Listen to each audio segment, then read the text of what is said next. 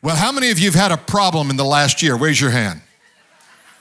Some of you, now just keep them up. I want you to look around the people around you who don't have their hand up. And afterwards, I want you to talk to them and find out what the key is to having no problems in life. But I want to tell you, if you have a problem or have had a problem or anticipate there might be one in the future, I've got good news for you. We're going to talk about that today. We're going to give you some tools to move through your problems in the power and the authority of the Word of God and the Spirit of God. Amen? You see, there's something we talk about in the Christian world called favor. We don't really know what it is, but we know when it's on us. We know when it's on somebody else. And I want to talk to you today about the force of favor, because favor is a force that can come upon you, come alongside of you, and manifest itself in you and through you. You see, God is the source. God bestows favor. You might say, well, I thought this was just luck. Well, there's no such thing of luck in the Word of God. People say, hey, good luck. I would look at them and go, why is it good luck? That's superstition.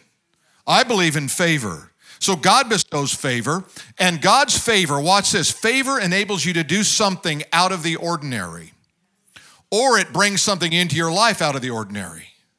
You go like, I don't know how this happened. I don't know how these things came together the way they did. But it is nothing short of a miracle or the favor of God. And then favor brings supernatural increase. Sometimes it's increase financially, in opportunities, in relationships, but it always brings increase. But you have to step into favor just like you step into faith. You have to believe that God, as Hebrews says, that God exists, and that He is a rewarder of those who diligently seek Him. So when I'm diligent in my seeking out after God,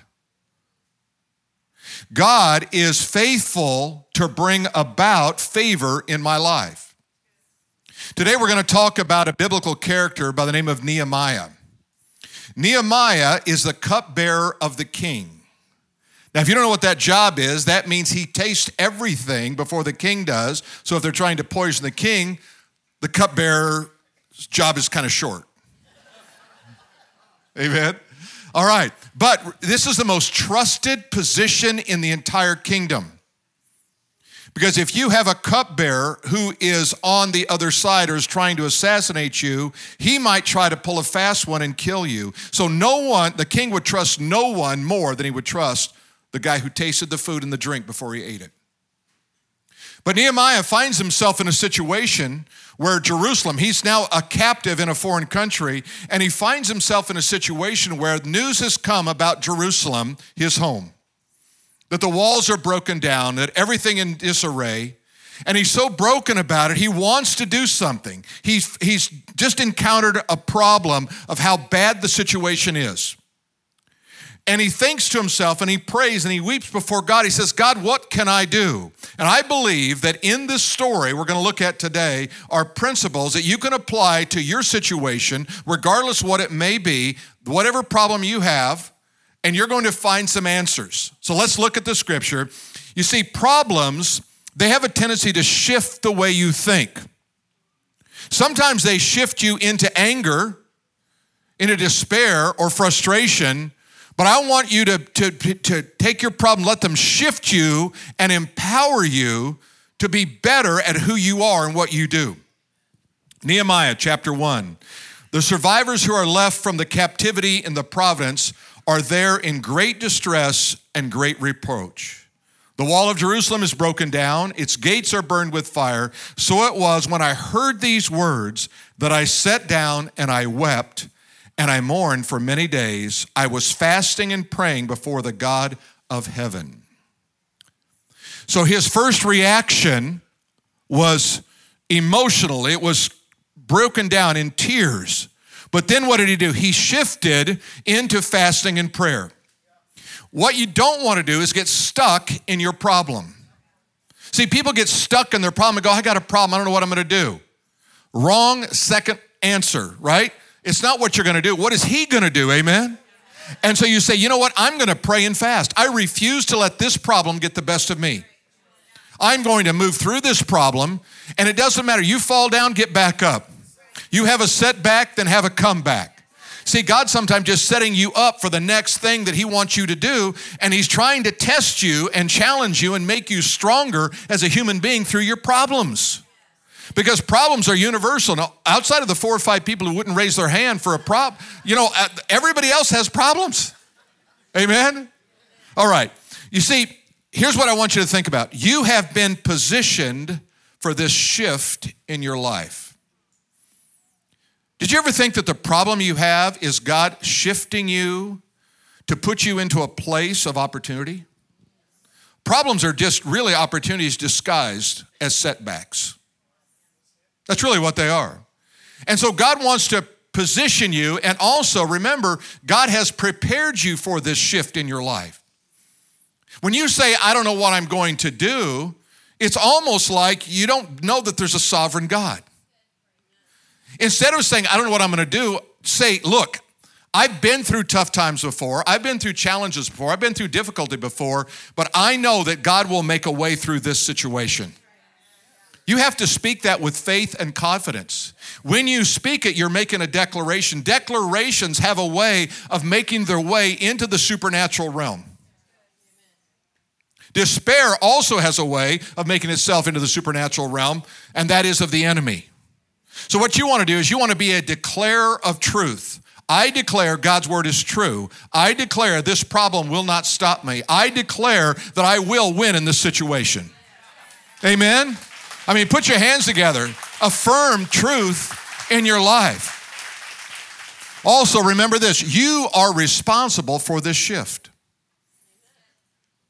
You see, you get a problem, you want to blame somebody else, right? Well, Adam did it. Remember that? He said, God says, what have you done, Adam? He says, what's that wife you gave me? Right? And then when he goes talk to the wife, well, it's the devil. It's always, no, you know what you do? You just take responsibility. I'm going to take responsibility whether I'm 100% guilty or not. That way I don't have to waste energy trying to convince somebody they're guilty. You ever done that? I'm trying to convince somebody they're guilty. They don't think they're guilty. They're not going to accept guilt. I just go, okay, I'm guilty. Now let's move on.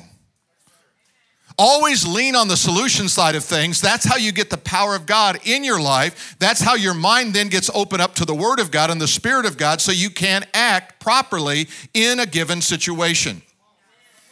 Now, Nehemiah was upset and he was broken because the walls of Jerusalem were broken down. There was a physical need that needed to be met. Okay, I'm going to give you an opportunity. There's a physical need that needs to be met. We need to fund this building of this house in Mexico. We still need about another $11,000. You can go on the app under missions and say, I want to help out with that. You can come see us, write us a check, whatever. But you know what? When you say, you know what? I can do that. I may not have a lot. I may have a lot. But I want to be a part of building a home for a family in Mexico. Amen? All right. Now, here's the other thing I found about problems, that growth comes in stages. You know, a lot of people, they just want to go from here to there. You can't do that. You grow a little at a time, and you get, every time you grow, it's through a problem. If you look back in your life, you typically didn't grow because everything was going well. You got complacent because everything got well. You withdrew because everything was going well. What do I have to worry about? I don't have anything to worry about. Get yourself in a fire. I'm telling you what, you become a prayer warrior. Get yourself in a fire, you start fasting. Get yourself in the fire, man, you learn how to call all your friends. Can you pray for me? Why, what's going on? Oh, you won't believe it. This has never happened to another human being on planet Earth. I am so deep and so down. I don't know what to do. I mean, I've been jump roping under the bed and my head is not hitting the slats. I am overwhelmed with problems. What happened? When you have a problem, go, thank you, God. I got a problem. No miracle ever happened when there wasn't a problem. You see, we all love miracles. But remember, a miracle is an answer to a problem. If you hadn't had a problem, you couldn't rejoice in the miracle. Are you with me? Now, how many of you like your problems? Raise your hand. I like my problem. No, I don't like my problem. But I want to work, I want to grow through my problem. Look at Nehemiah chapter 1, verses 5 and 6. He said, I pray, Lord God of heaven. Sounds like the model prayer, doesn't it? Our Father, which art in heaven, hallowed be thy name. Thy kingdom come, thy will be done here on earth as it's already done in heaven. You see, prayer is just releasing heaven on earth. That's what it is. He says, I pray, O Lord God of heaven, O great and awesome God. God, you're an awesome God. Instead of going, God, I don't know what you've been doing, but you ain't been staying over at my house lately. Now say, God, you're a great and awesome God. Now I need that released in my life. I need the great awesomeness of God released. I don't know if awesomeness is a word, but it is today. Amen? All right. He said, now who you keep your covenant and your mercy with those who love you. See, God is a covenant God. Now, a covenant is different than a contract.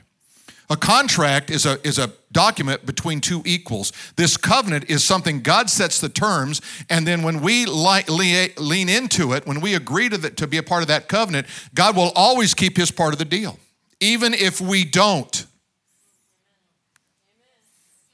See, God made a covenant with you that he would save you. You say, well, I changed my mind. I don't want to be saved anymore. Too late. You were bought with a price. You're a temple of the living God. You're a royal diadem in his hand. See, you're so saved it's pitiful. Well, I knew this guy. He said he was saved, and he said he's not saved anymore. He never was saved. He just acted like he was saved. He wasn't saved. The Bible says, if I deny him, he cannot deny me, because he will not deny himself, because he's in me and I'm in him. What you can be is you can be away from God and miserable. If you can get away from God and not be miserable, you're never saved. I'm getting close to home today. I don't know what's happening here. Instead of saying amen, they're saying, oh, me. All right, now look what it says. All right. And mercy with those who love you. Do you realize God is a God of mercy? God is a God of mercy. Look at this. Of those who love you and observe your commandments, please let your ear be attentive and your eyes open, that you may hear the prayer of your servant, which I pray before you now, day and night. You know, whenever you have problems, have you ever noticed you can't get it off your mind? The problem's always there. You're praying day and night. I couldn't sleep last night. Why? Because I got this problem. What were you doing? I was praying. I got up. What were you doing? I was praying. See, sometimes the only way God can get you to pray is give you a problem. Only prayer you're doing is, God, I thank you for this food, amen. God will put you in a situation to create in you the hunger that you need to move forward in the kingdom.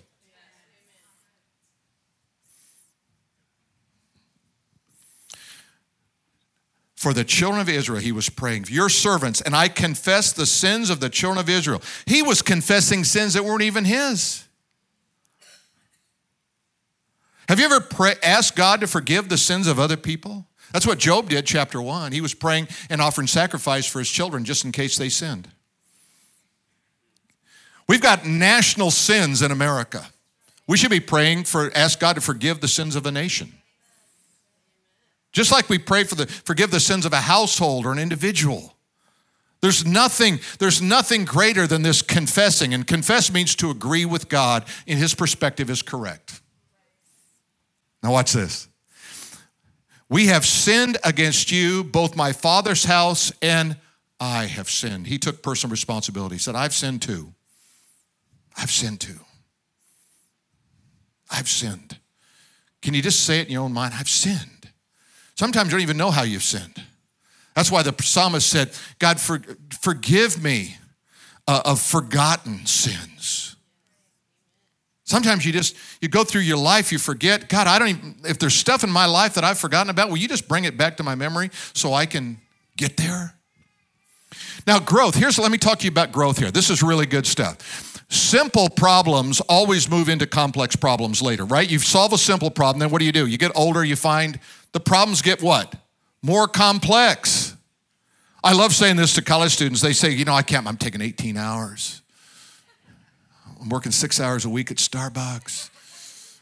They're giving you this story, and I always look at them and go, you are on a paid vacation.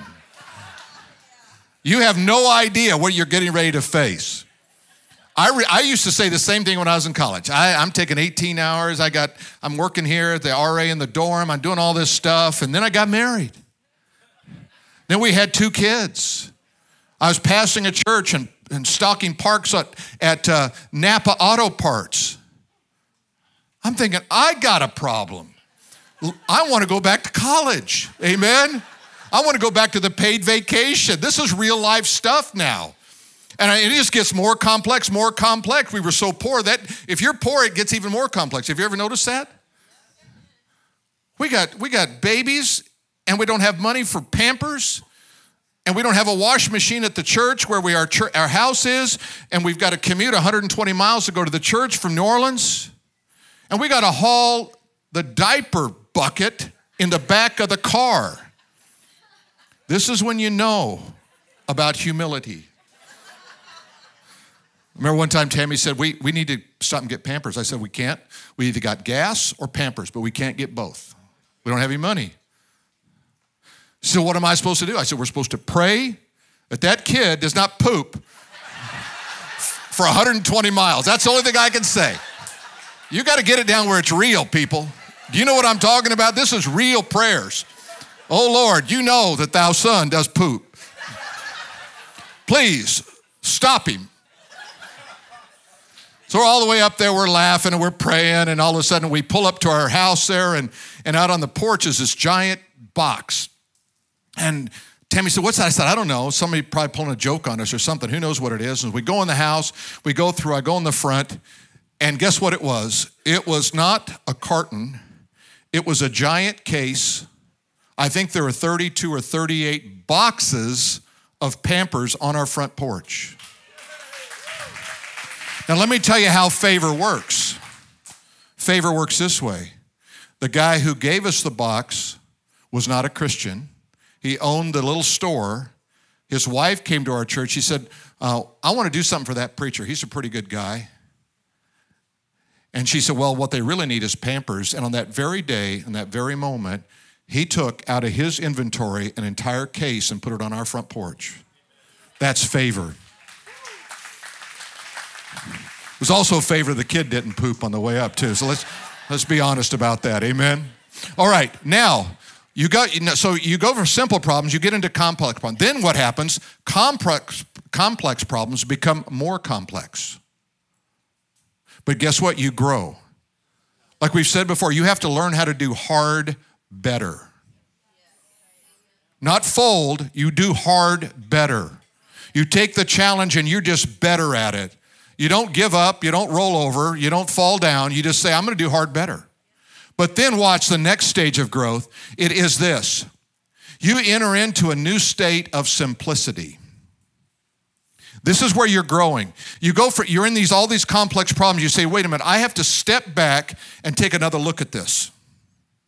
And God gives you wisdom, and he takes the complex and makes it simple again. You see, when we go on complex, too many thoughts, you have to stop, step back, and say, God, I need a new level of simplicity in this situation. This is not that hard. There's not that many elements that I have to figure out. God, will you give me wisdom? Will you give me direction in this? And this is how you go into a growth mode. You always have to be in a new level of simplicity in your life. Ask yourself all the time, how do I make this simple? This is not that hard. Simple. All right, now watch this. Bold prayers move kings. The King of Kings is who you want to move, but I want you to know you can also influence kings of industry. You can influence people around you who are over you, have authority in your life. And watch this, Nehemiah chapter 2, verse 4. The king said to me, what do you request? Now, the king was a little concerned because Nehemiah was a little discouraged. And he said, why is your countenance down? Why are you look this way? Are you trying to poison me? And then he tells him the story. And he says to him, what do you want? And so I prayed to the God of heaven. He's right there. He's in that moment. The king's looking him eyeball to eyeball. And he says, what do you request? And he said, in his own heart, I'm praying right now, God.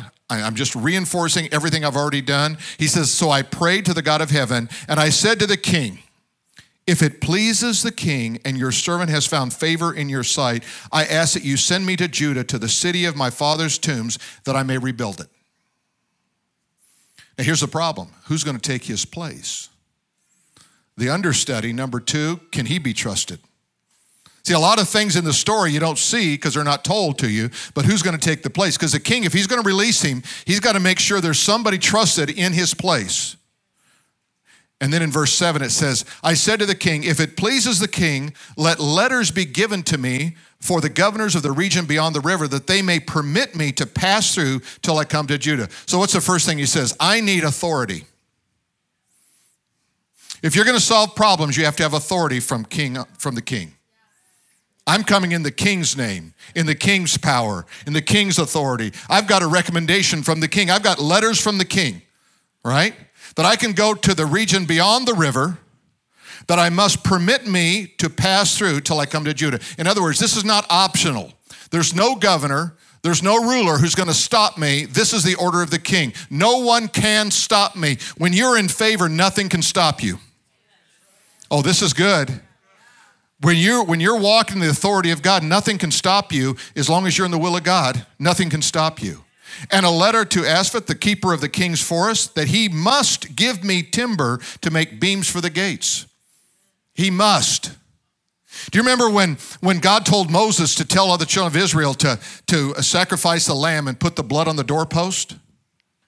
And when the death angel comes, it will pass over the household. And then all of a sudden the 10th plague comes and there's chaos in the land of Egypt. And then he says to Moses, tell the people to go get the gold and the silver and the precious stones. Remember that?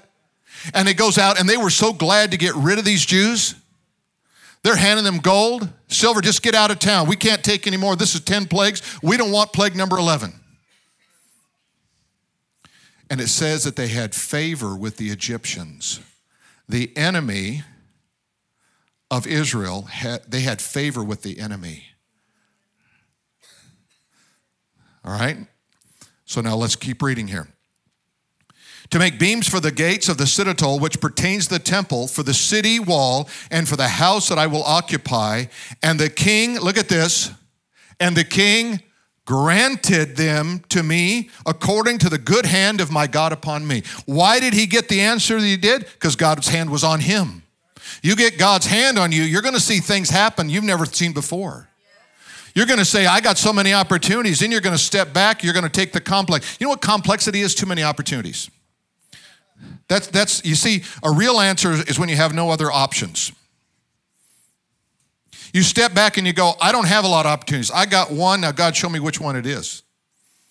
You try to do 5 things at one time, you're going to mess up. You're going to be tired and frustrated, and you're not going to do any of them well.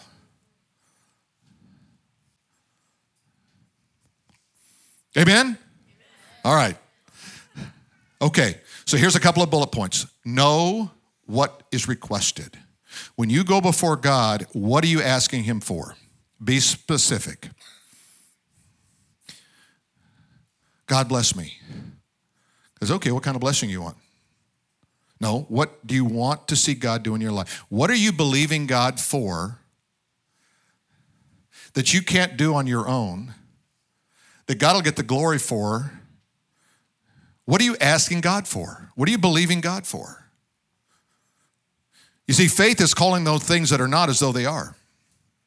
You got to say it so when it's not so in order for it to be so. Do you follow that? You got to say it so, that's your declaration. When it's not so, I don't have it yet, in order for it to be so. That's faith. Be bold in your request. God told you that he would answer your prayer. You remind him, not for his sake, for your sake.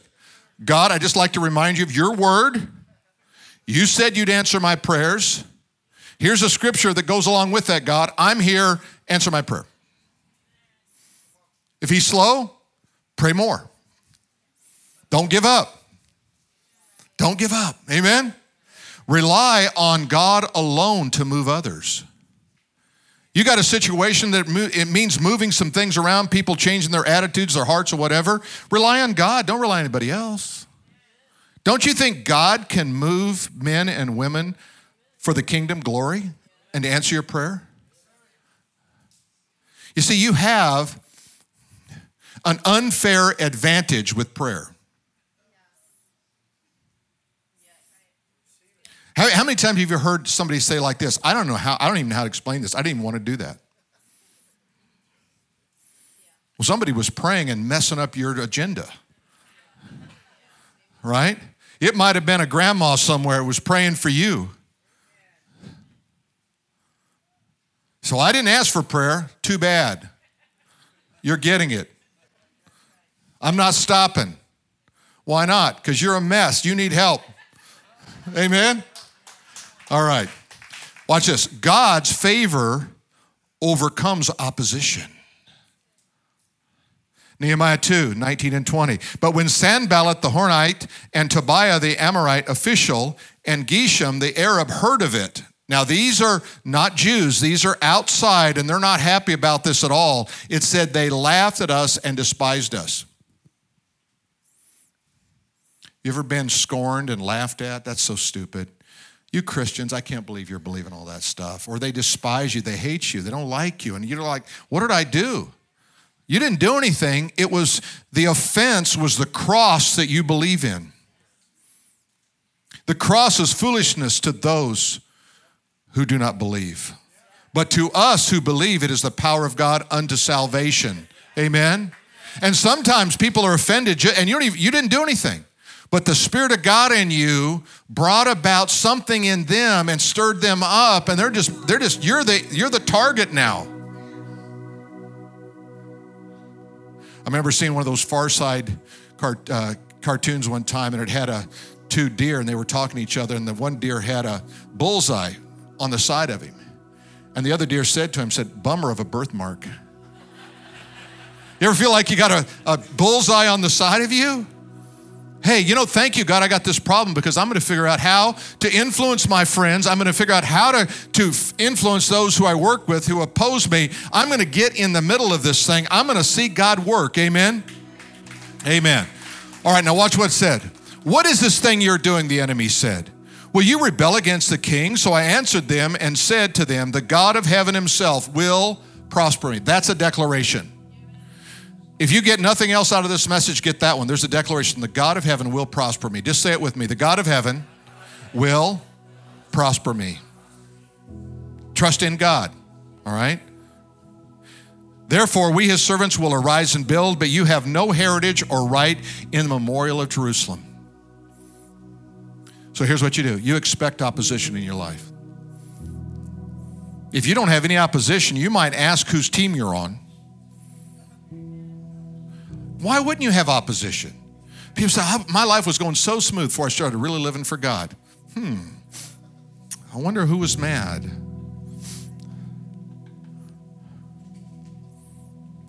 Let your faith be larger than your fear. Hey, fear's common. Sometimes it's an emotion. Sometimes it's a spirit. Remember, God has not given us a spirit of fear, but of love, power, and a sound mind. Sometimes it's just emotion, and there's no basis to it. Sometimes there is some basis to it. But you don't want to let fear get bigger than your faith. I'm going to conquer fear with faith. Trust in God to prosper you, just like the Scripture says. I just trust you, God. I trust that you're going to make a way in a crazy economy, in a crazy world, in a crazy situation. I don't know how you're going to do it, but I'm not going to fall back in despair. Amen? Amen. All right, I want you to stand with me. I wrote this for you. It's not in your notes, but I want to give you a prophetic declaration, and I'll do it in little bite pieces, and you can say it over yourself. It goes like this. I declare that God has nothing but good in store for me. The challenges I face in life only prove to make me better and stronger. The plans of the Lord will come to pass.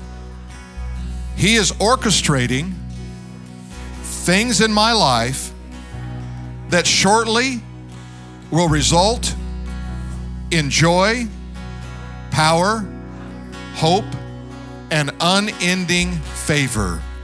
If you receive that, just say, I receive that. Amen. I receive it.